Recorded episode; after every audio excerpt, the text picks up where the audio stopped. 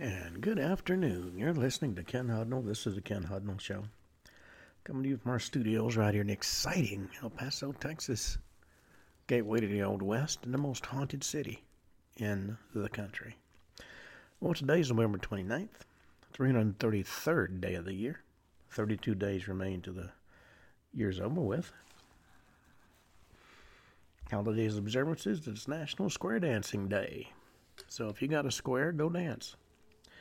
Isdale Woman Day, Electronic Greeting Day, Rockefeller Center Christmas um, tree lighting. Get half a sentence. I got to be more careful in writing my notes.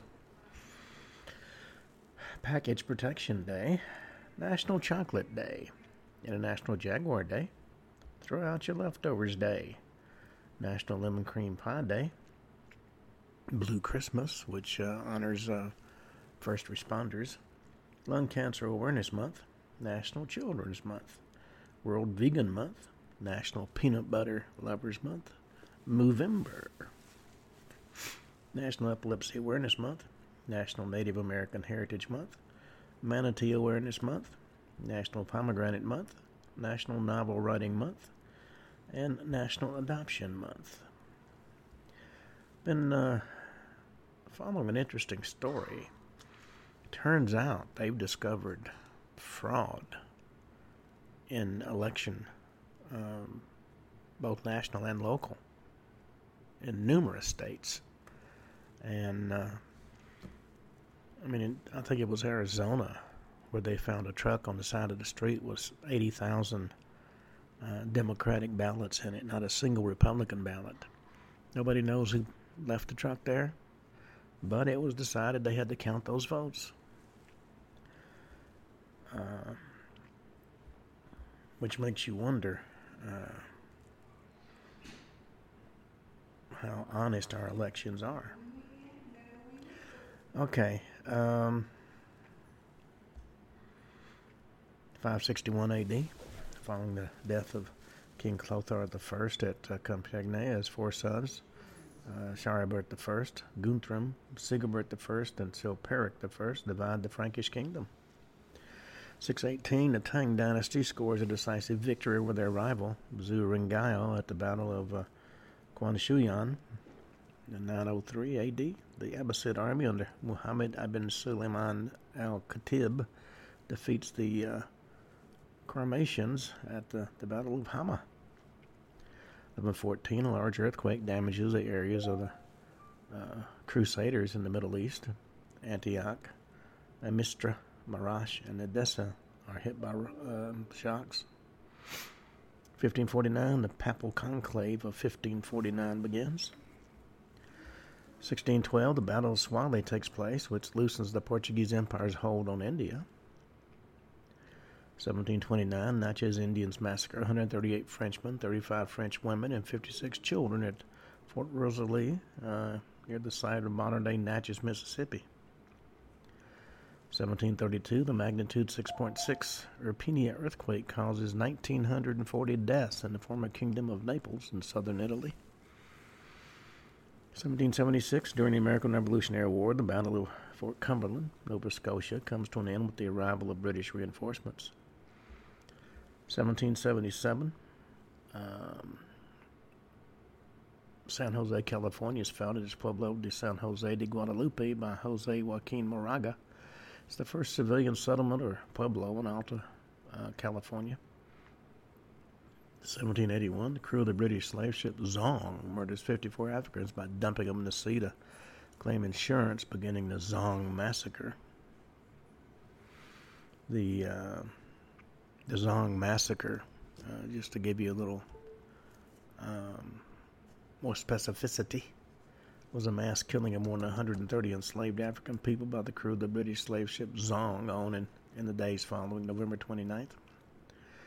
Uh, William Gregson Slave Trading Syndicate, based in Liverpool, owned the ship as part of the Atlantic slave trade.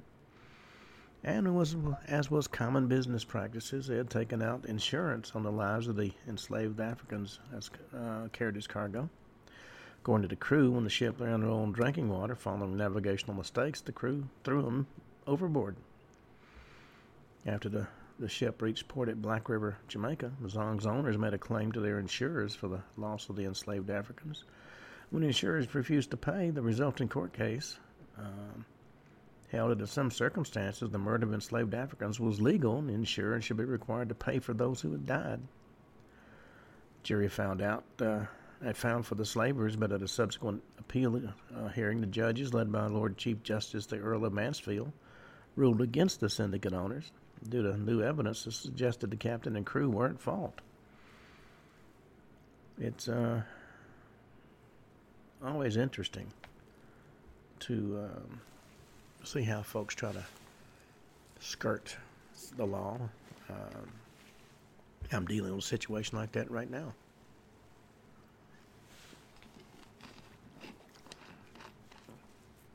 The um, 1783 5.3 magnitude earthquake strikes New Jersey.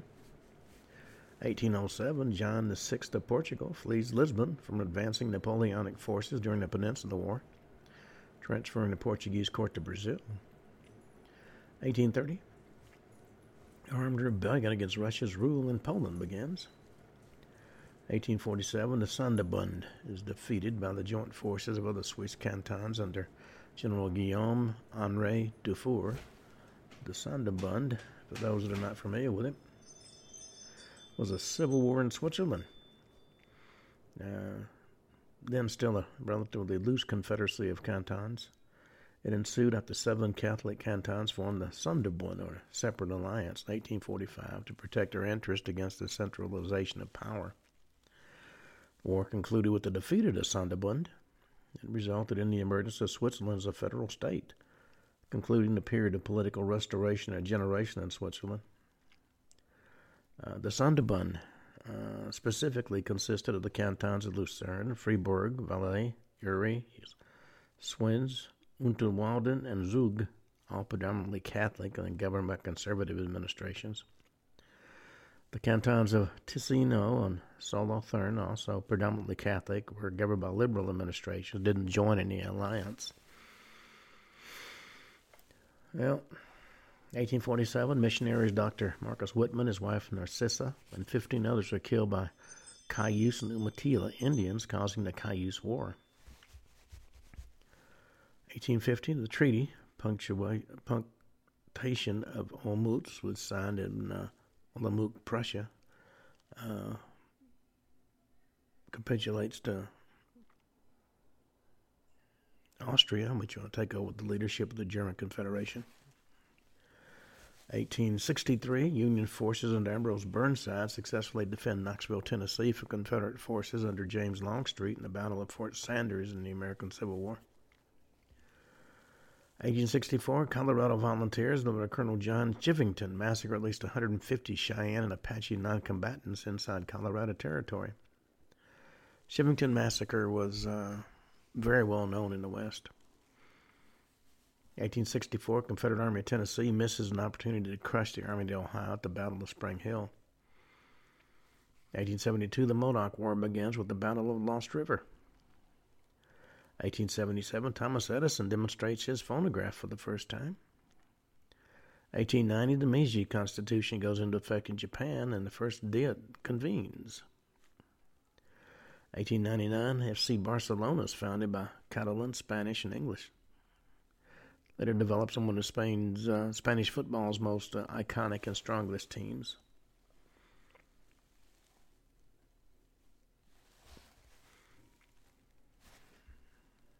Well, there we go. 1829, U.S. Admiral Richard E. Byrd leads the first expedition to fly over the South Pole. 1943, the second session of the Anti-Fascist Council for the National Liberation of Yugoslavia held to determine the post-war ordering of the country concludes in uh, Jassy, uh, present-day Bosnia and Herzegovina. 1844, Albania is liberated by the partisans. 1845, the Federal Rep- People's Republic of Yugoslavia is declared. Uh, 1847, United Nations General Assembly approves a plan for the partition of Palestine. Also in 1840, uh, 19, one more time, 1947, French forces carry out a massacre at uh, Mai Trak, Vietnam, during the First Indochina War. 1952, President-elect Dwight D. Eisenhower fulfills a um, campaign promise by traveling to Korea to find out what can be done to end the conflict. Nothing. 1961, Enos, a chimpanzee, is launched into space. Spacecraft orbits the Earth twice and splashes down off the coast of Puerto Rico. Enos went over to be went on to be elected to Congress. Almost became Speaker. Only downside was he couldn't talk. Also in 1963, President Lyndon I'm going to be King Johnson establishes the Warren Commission to investigate the assassination of President John F. Kennedy. Interesting thing, since I'm talking about that in the main segment of the show, uh, there's many who believe that uh, he gave the game plan to Earl Warren, and Earl Warren carried it out. The lone nut gunman. Well, actually, two lone nut gunmen, Oswald and Ruby. Also in 1963, Trans Canada Airlines Flight 831 crashes shortly after takeoff from Montreal Dorval International Airport. Killed all 118 people on board. 1963 also saw I Want to Hold Your Hand, recorded October 17, 1963, is released by the Beatles in the UK. 1967, Secretary of Defense Robert McNamara announces his resignation. I knew his daughter in law.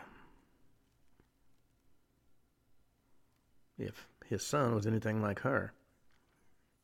Lord have mercy.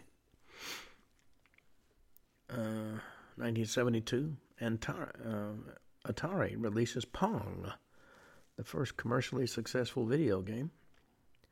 1986, the Surinamese military attacks the village of Moiwana during the Suriname guerrilla war. Killed at least 39 civilians, mostly women and children.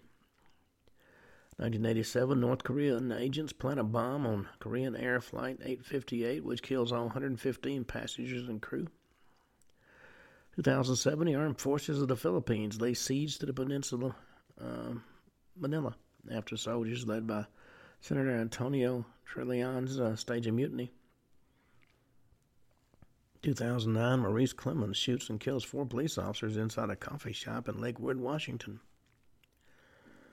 And in 2013, LAM Mozambique Airlines four, uh, Flight 470 crashes in the Bwabwata National Park in a pilot mass murder suicide. Killed all 33 people on board. The um, it's one of the first times that I'm aware of that uh, we had suicide by pilot which is basically defined as an aviation event in which a pilot deliberately crashes or attempts to crash an aircraft as a suicide act, with or without the intention to cause harm to passengers on board or even people on the ground. Uh, if others are killed, it's considered a type of murder suicide. And it's suspected to have been the possible cause in several commercial flight crashes and been confirmed as a cause in other instances. Determining the, the motives of pilots, of course, can be challenging for crash investigators, as pilots may intentionally disable recording devices or engage in other actions to um, impede uh, future investigations. Now,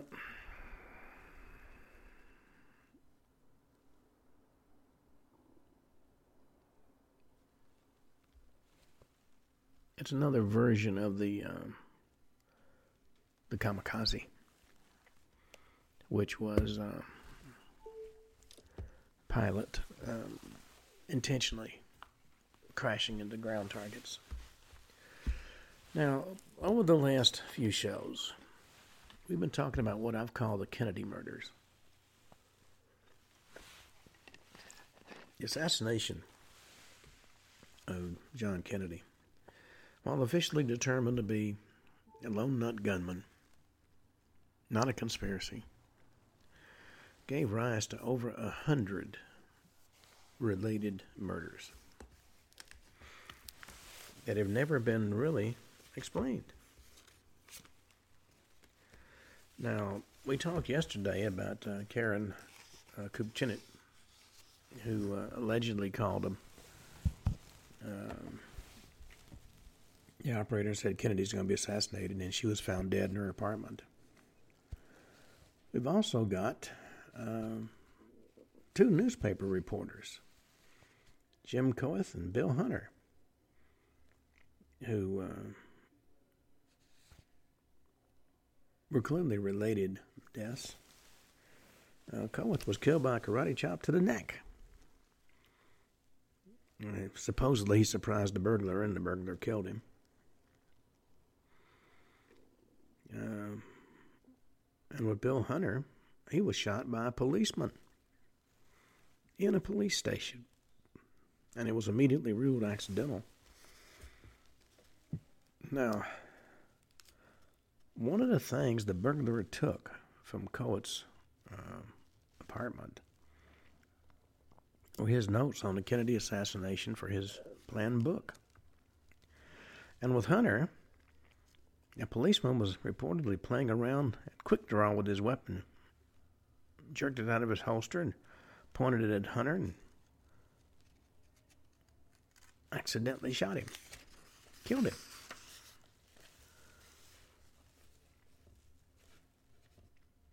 Now, it's interesting to note that uh, Karen Kupcinet, who died uh, allegedly of a broken neck, wasn't the only victim to die of a broken neck. Uh, Jim Koethe was killed by a karate chop to the neck as he was coming from the, the shower in his bathroom. The similarities between his death and Kupcinet's uh, certainly quite obvious. Uh, was a reporter for the Dallas Times Herald. And he was actively investigating the assassination of President Kennedy. In fact, he was in the process of writing a book about everything he'd found. Yeah. And then an occurrence that repeated itself through several of the different uh, related deaths.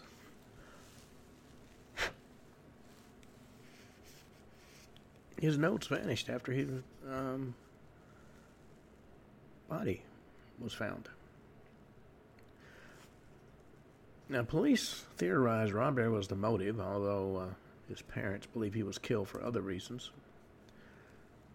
Whoever ransacked his apartment was careful to move his notes for the book he was working on, in collaboration with two other journalists on the Kennedy assassination. And a number of things that could have been easily converted to cash were left. Now, he was one of the few reporters who got access to Jack Ruby's apartment on the night of the the day that uh, Ruby shot Oswald. The other reporter in Ruby's apartment that night was Bill Hunter. He's the one that was uh, killed by a police officer who was playing quick draw.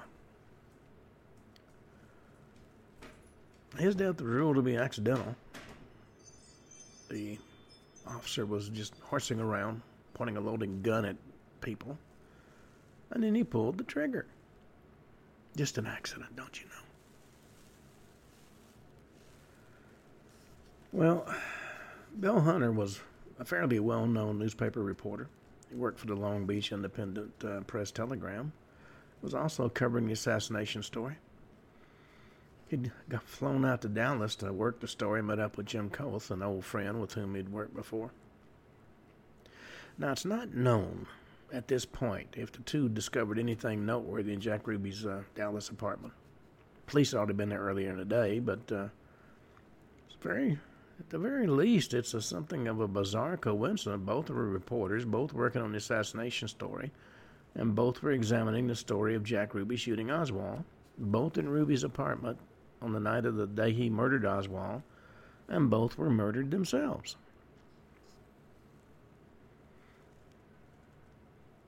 And as I said, Bill Hunter was shot by a policeman in a California police station.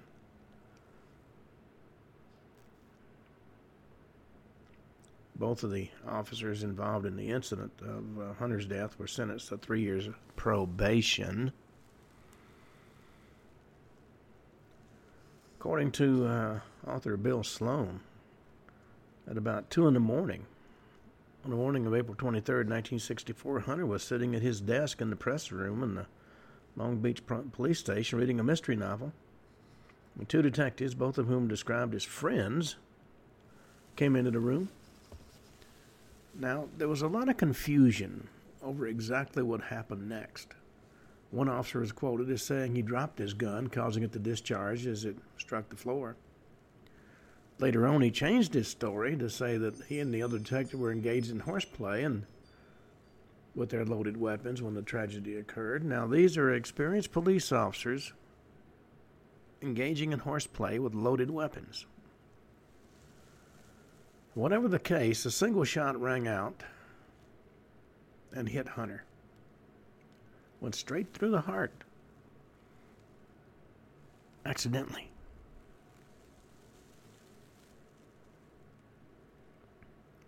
Well, a lot of folks wondered whether that story might get changed as well. According to Bill Shelton, uh, his boss called him at 2 in the morning and told him Hunter had been shot. And he wasn't satisfied with the story that the cop dropped his gun. And in fact, it turned out that wasn't what happened. Newspaper charged police with covering up the facts in the case, which Long Beach Police Chief William Mooney, of course, denied. But the city editor to the Long Beach newspaper Hunter worked at stated he was still not satisfied with the official verdict. When asked if he thought there was a connection between Hunter's death and the Kennedy assassination, he declined to comment, adding the uh, the comment, um, "But I'd believe anything." Well, you can call it a coincidence, but over a hundred coincidences are related to the Kennedy assassination. And there comes a point when coincidence occurs so frequently it actually becomes numerically prohibitive. Now, the brother of that city editor who said, I'd believe anything, was one of many Dallas news reporters who'd covered the assassination and then immediately left the news profession.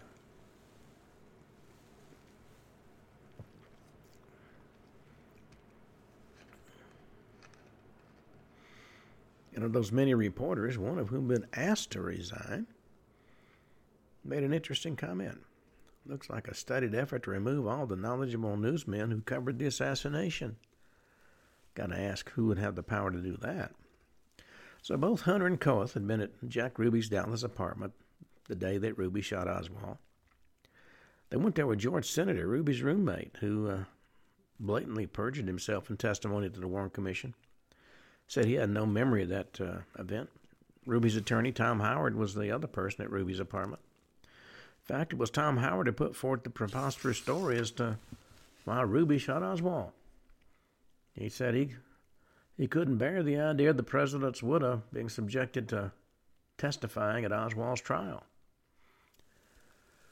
Well, now that's got to be one of the silliest things I've ever heard, and that's certainly not a reason to assassinate the president of um, the person who's allegedly murdered the president. November 24th, 1963, Bill Hunter and Jim Koethe interviewed George Senator. Tom Howard, as I said, was there. Senator and Howard had both visited Jack Ruby in jail. And that evening, Senator arranged for Koethe and Hunter and Howard to search Ruby's apartment. Now, it seems something of importance must have transpired at Ruby's apartment that evening, because a number of strange things happened immediately after. George Senator lied about the meeting ever having taken place. Koethe, as I said, was killed with a karate chop, and his Kennedy notes disappeared. Hunter was shot because a cop played around and pointed a loaded gun at him, which police are trained from day one not to do. And Tom Howard, the fourth and last person who was at Ruby's apartment that night, also died of a heart attack March 27, 1965, at the age of 48. Little uh, hard to believe. Tom Scully, another researcher, made an interesting observation. He said, Too many who approached Jack Ruby's role in an inquisitive way. Kupcinet, through his daughter Karen, Dorothy Kilgallen, and the uh, the guest at George uh, George Senator at uh, Jack Ruby's apartment, all met with soon and untimely deaths. You got to ask yourself, at what point do you say it can't be coincidence? Another name that uh, was well known, who also died a mysterious death, was Dorothy Kilgallen, nationally syndicated columnist, a panelist on What's My Line. Died of high level of barbiturates combined with alcohol. The official verdict? Accidental, don't you know? Or maybe it was suicide. Well, she told friends she had obtained information regarding the Kennedy assassination that would bust this case wide open, and she vowed she'd crack this case. She was the only reporter who obtained a private interview with Jack Ruby after he shot Oswald. And after that interview, she told friends she was about to blow the case sky high. She implied she was saving important information gathered from that interview and from her investigation, including a book she was working on which she felt certain to be a blockbuster. It was called Murder One. Now, she was aware of the untimely, suspicious death of reporters Bill Hunter and Jim Coates. Gave a backup copy for JFK chapter to her close friend, uh, Florence Pritchett Smith. Now, the death scene in her apartment was uh, obviously staged, and her book notes disappeared. Coincidentally, there's that word again. Florence Pritchett Smith died the next day, and the backup notes with Dorothy had given her friend were never located either.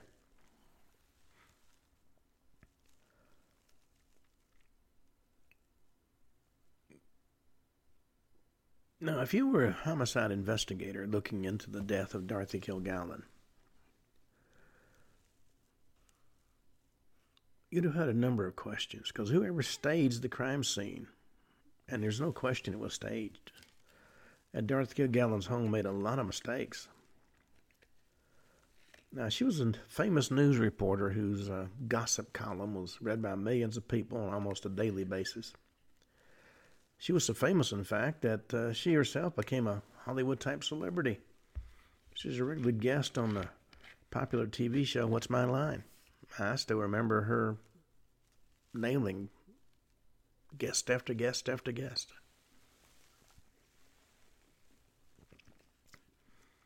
But what made her famous, as far as the Kennedy assassination was, um, was a different matter. It was the fact she'd been trusted with highly confidential information by Jack Ruby. He was the man who silenced uh, Kennedy's alleged assassin and Dorothy Kilgallen was, in fact, the only reporter allowed to an exclusive private interview with Ruby at the Dallas jail. Apparently, Ruby requested it. Now, what transpired during that interview is still unknown due to Dorothy's um, premature death. But right after the interview took place, Dorothy promised she'd break the Kennedy case wide open and her new book would include the information she had received. Her information, apparently in reference to one of her upcoming columns uh, that contained an excerpt from the book, was specific to her exact words to a friend were In five more days, I'm going to bust this case wide open. Well, keep in mind that she was one of the most popular newspaper columnists in the country.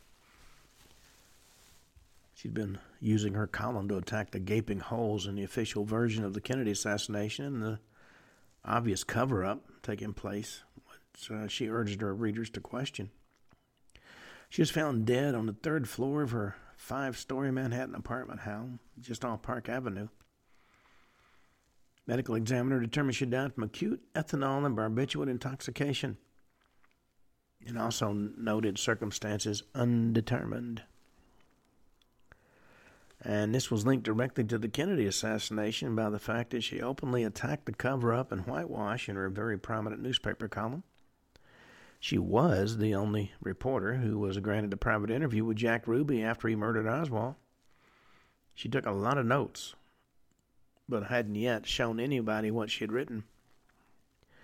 She was apparently saving, as I said, all this information for her upcoming book, Murder One, which she was sure would be a blockbuster and blow the lid off the cover up surrounding the assassination.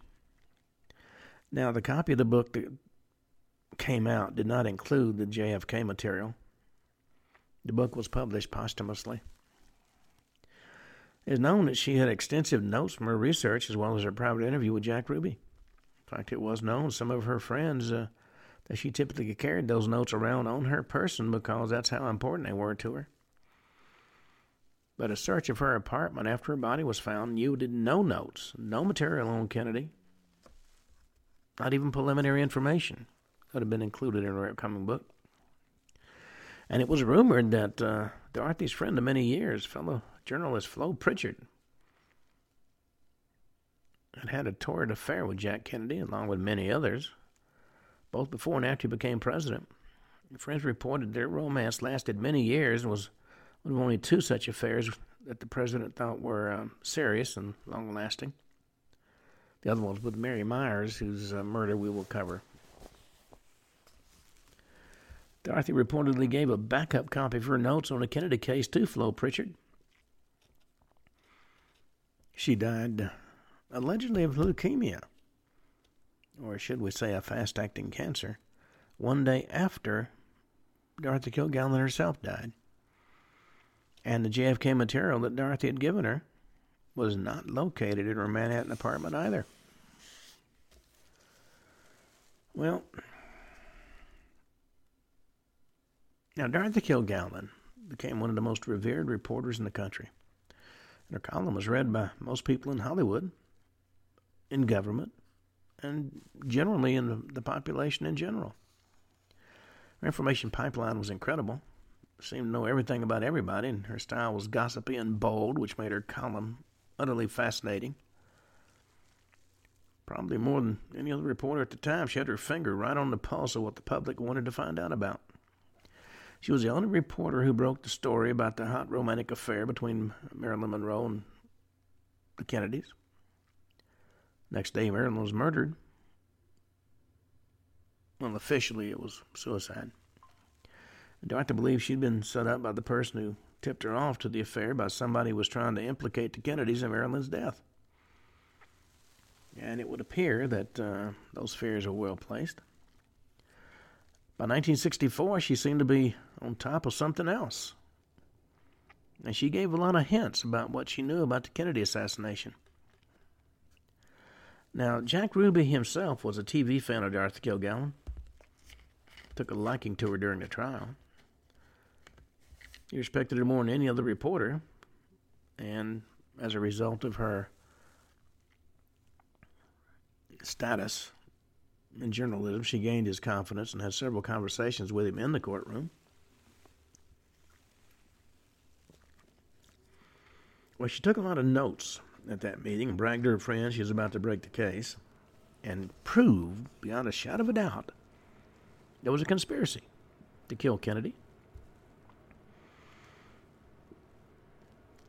She had a reputation as a steely, high in, uh, integrity, incredibly astute reporter who could not be bought at any price. And that's rare. Throughout her career, she consistently refused to identify any of her sources whenever a government agency questioned her. And that might have posed a threat to the alleged JFK conspirators. If you look at her uh, comments and columns in their totality, the uh, she seems to have put together some very important points that were highly pertinent to the JFK assassination. And she made some extremely interesting points. First, there was a connection between Jack Ruby, Dallas police officer Tippit, who Oswald allegedly shot, and a Texas oil millionaire, probably H.L. Hunt, um, whom many place as uh, playing a role in organizing the assassination. And Oswald was in too many places at too many times and seen by too many, offering descriptions um, to be the movements of one individual. In fact, he took a test drive, but he couldn't drive. Um, he went to a gun range and shot at other people's targets as if he was trying to press on them what a good shot he was.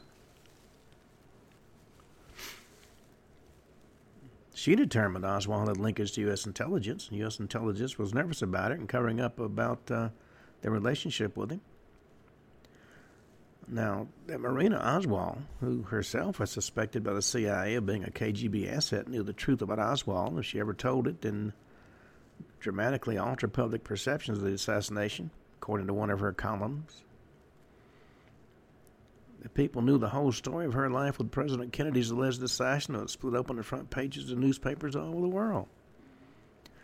Um, well, I've got uh, evidence that indicates that the Oswald that came back from Russia wasn't the Oswald that went.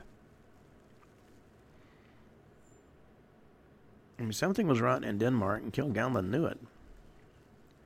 Even if, according to one of her columns, even if Marina Oswald explained why her late husband looked so different in an official police photo on the widely printed full length picture featured on the cover of Life magazine, it would cause a sensation. Said this story ain't going to die as long as there's a real reporter alive, and there are a lot of them. She also knew that the real Oswald story is being suppressed. One of her columns, she wrote, It appears Washington knows or suspects something about Lee Harvey Oswald that don't want Dallas and the rest of the world to know or suspect. Lee Harvey Oswald has passed on not only to his shadowy reward, but to the mysterious realm of classified persons whose whole story is known to only a few government agents.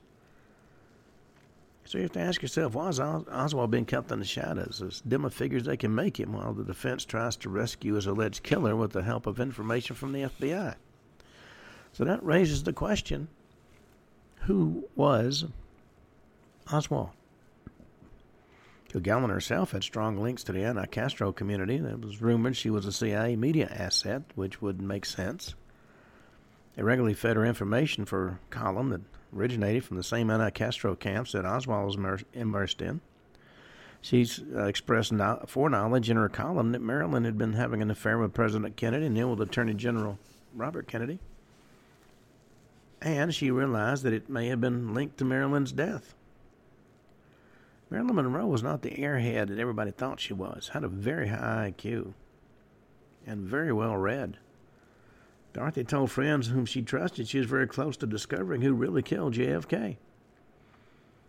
She also explained to friends that the reason she hadn't gone public yet on her private interview with Jack Ruby was because she was putting it all together to put in her new book which she's very excited about and confident would be a bestseller. Uh, she was, according to her closest friends, experiencing some financial problems, and she saw the book as the answer to them. So the rumor was that she had a lot of information she hadn't yet talked about. She also told friends she knew she was under surveillance. And as I said, she gave a copy of her JFK notes to a friend as a backup for protection. She had expressed to close friends she had received death threats, and if certain individuals found out what information she possessed, it would definitely get her killed. She had planned a trip to New Orleans that was very cloak and daggerish and told friends she'd break the case within the next five days. And she's found dead right before that trip to New Orleans was supposed to take place.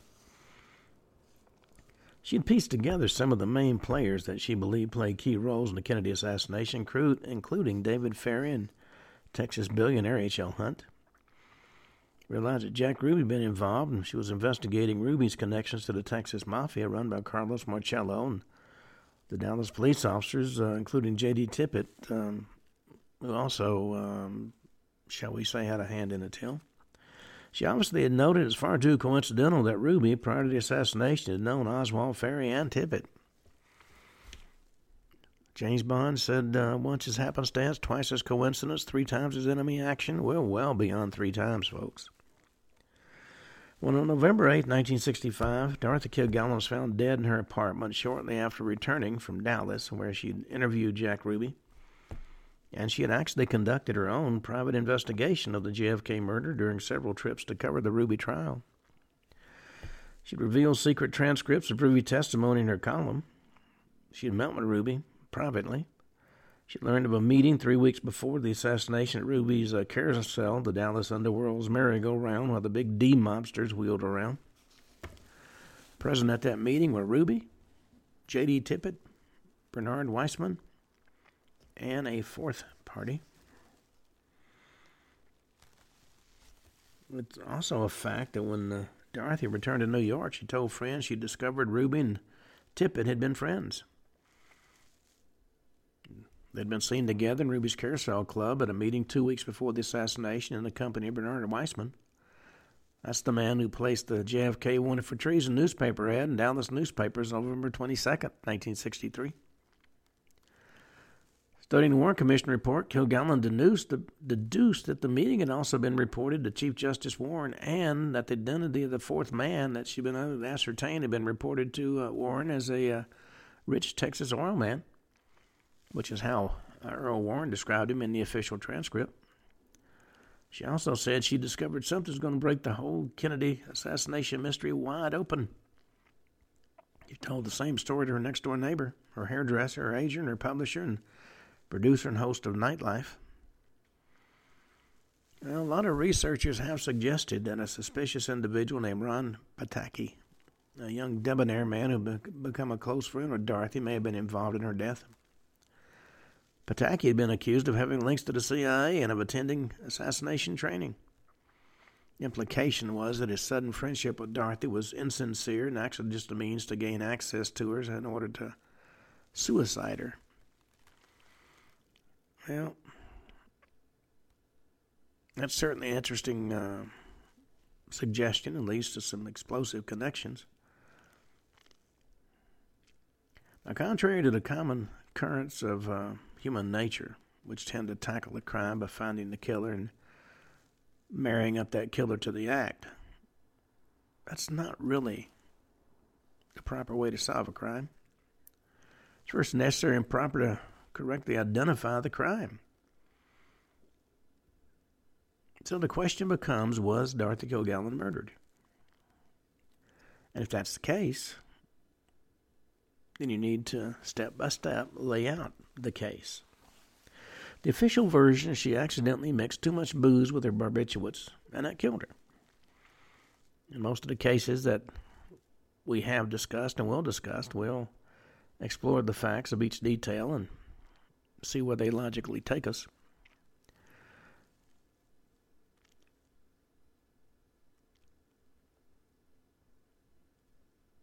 Now, whether it was murder or suicide, the uh, the official version is simply impossible. Now, known as Dorothy Kilgallen, too intelligent and too cautious to recklessly uh, mix booze and barbiturates, as the official version implies. There are huge problems with the official story.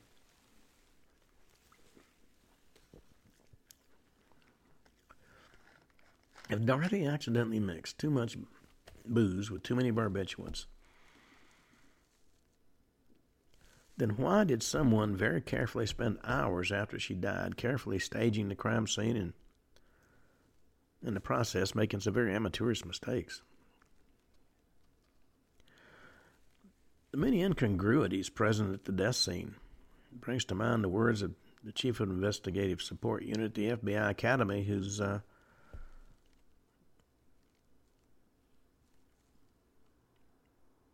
been so uh, professional in his career that he's been cited in a number of books. Among the red flags uh, he talked about, offenders who stage crime scenes usually make mistakes because they arrange the scene to resemble what they believe it should be look should look like. And in doing it, the offenders experience a great deal of stress and do not have don't have the time to fit all the pieces together logically. As a result, inconsistencies in forensic finding, the overall big picture of the of the crime scene would begin to appear. Now, even if you ignore the fact that a famous reporter working on the biggest story of her career is very unlikely to commit suicide or otherwise um, overdose, there are some extremely bizarre oddities in the death of Dorothy Kilgallen. Her body was found in a bed that friends and family knew she never slept in. And uh, before you underestimate the gravity of this particular point, Dorothy's hairdresser who discovered her body uh, said, When I tell you the bed she was found in and how I found her, you're going to know she was murdered. She's found wearing what was often been described as a peignoir or a bolero type blouse over a nightgown. Thing which those who knew her best stated was certain that she would never wear to go to bed. So if you don't know what a peignoir is, it's a thing that Dorothy Kilgallen would never ever wear to bed. Actually, it's a blue bed jacket in this particular case, but apparently something hard, not even imaginable, um, that Dorothy would put on. And that came from her hairdresser. And, and one thing about hairdressers, they do know their customers thoroughly. She was in bed with makeup and her false eyelashes on, which friends and family said she would never wear to go to sleep. There was a book on her bed, which, though she'd reading it before she passed out. But it was a book she'd already read. She discussed it with a number of friends. She used a set of reading glasses to read books. There was no reading glasses anywhere near her, so she couldn't have read the book, even if she hadn't read it before. Laboratory testing on the glass found near her revealed traces of one barbiturate, but the autopsy reveals she was killed by a cocktail of small doses of three different barbiturates, forming a lethal combination with alcohol. So the scene was set to make it look like she'd simply taken some pills and gone to bed and passed away. If that's the case, where did the two barbiturates come, to, come from? The air conditioner was left on, which she never did at night because the house got unbearably cold. And it was cold when her hairdresser arrived. And the investigation into her death, if there was one at all, was what you might call a soft pedal rather than a serious investigation you'd rightfully expect from the sudden death of a nationally respected news personality. They didn't want to solve the case. There's not nearly as much forensic information on her death as there should have been for even a typical non celebrity death, and what does exist is somewhat vague and self contradictory. Cassie Pernot, the author of the Kilgallen Files, an online educational site dedicated to learning more about Dorothy's life and death, uh, had interesting points to make. She also had a special investigator's zeal and dedication that uh, lends well to years of specific research focused on one topic.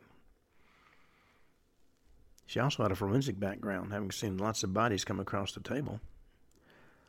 According to her, the scene was staged. The autopsy findings, well, the lividity posterior involving the left neck and face versus how she was discovered, propped up in bed, her head tilted, proves she died a different position than she was found in. A position that promoted an accidental death. Medical implication of the lividity markings on the back of the left neck and face imply the body of the victim was actually not in a propped up position at the time uh, of death and Halley indicates the body of the victim was moved after they were already dead. And knowing she was moved uh, brings into question everything that was found at the scene. Now, Dorothy's blood alcohol concentration, or her BAC, was 0.15, which, although legally intoxicated by contextual standards, is pretty much just a normal late night after work in 1965 for a very sociable celebrity who was known to be a regular drinker. She was not by any means excessively inebriated, as was attested by witnesses who saw and heard her in a time period close to her final moments. Much more news noteworthy was the exotic combination of drugs that killed her.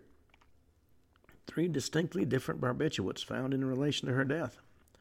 There was amobarbital, commonly known as Tuinal, pentobarbital, known as Nembutal, and secobarbital, known as uh.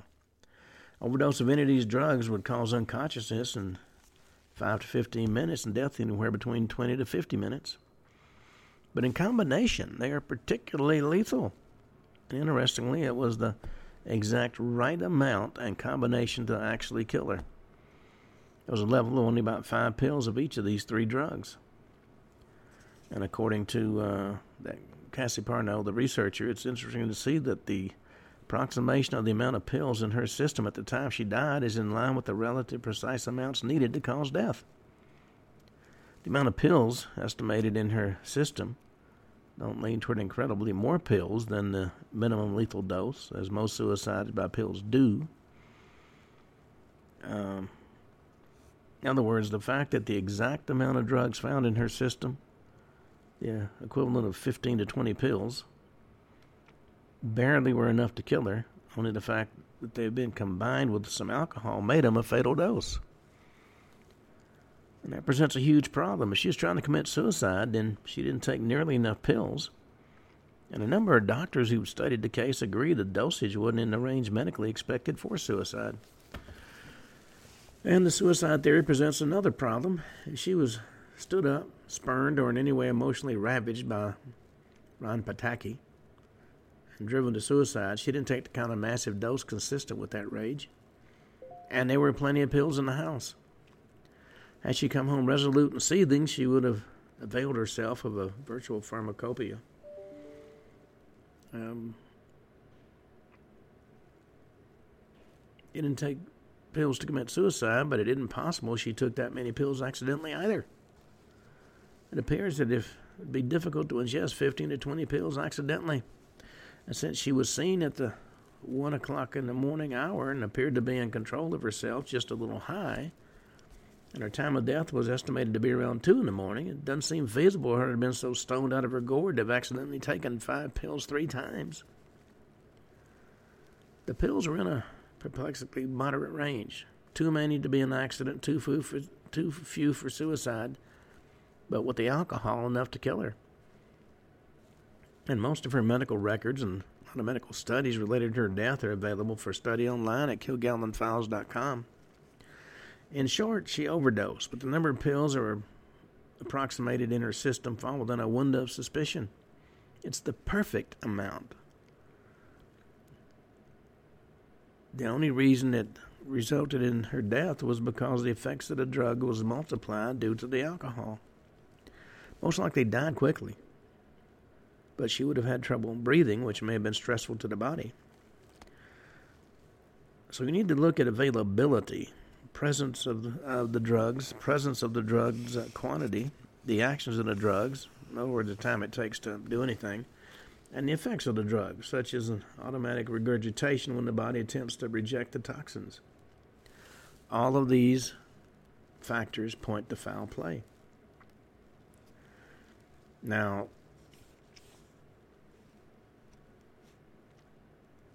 you can rule out natural causes. She had some substance abuse issues, but the autopsy revealed she would have had no cirrhosis of the liver. She was a healthy 52 year old woman. Can rule out suicide. On the night she died, she performed live on TV and was great. And as was customary, after the show, she went out for cocktails, socialized, wasn't depressed, and she excited about her upcoming book and told friends that information that would shock the world. All of her friends who were talked to said she was not suicidal can rule out an accident. The exotic combination of fast acting barbiturates found in her body And ensures she wouldn't have taken them accidentally or absent mindedly. And it's established at least as late as 2.20 in the morning she was her usual self and completely coherent. But by 4 she was dead. Would it have been an accident, she'd have had to mistakenly taken at least five capsules of each of the three different drugs inside of an hour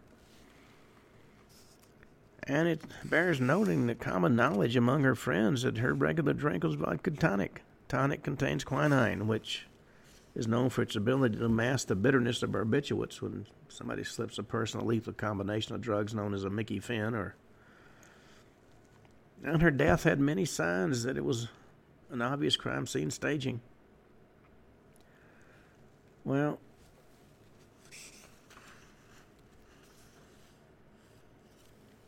After everything is considered, there's no question she was murdered, probably done as a national security assassination, in other words, authorized by our government. Notes for her upcoming book, including the backup copy she gave to a friend, all vanished from the face of the earth. It's uh, interesting to note that every possible location was searched for her JFK notes. They were not found anywhere. Not a single mention of JFK was found in anything in her apartment. And that's with her inquisitive nature. I don't think that's logical or possible. Well, on that note, we come to the end of today's show. We'll be back tomorrow and talk about more of the Kennedy murders. Until then, this is Ken Hudnall for the Ken Hudnall Show saying have a truly great evening.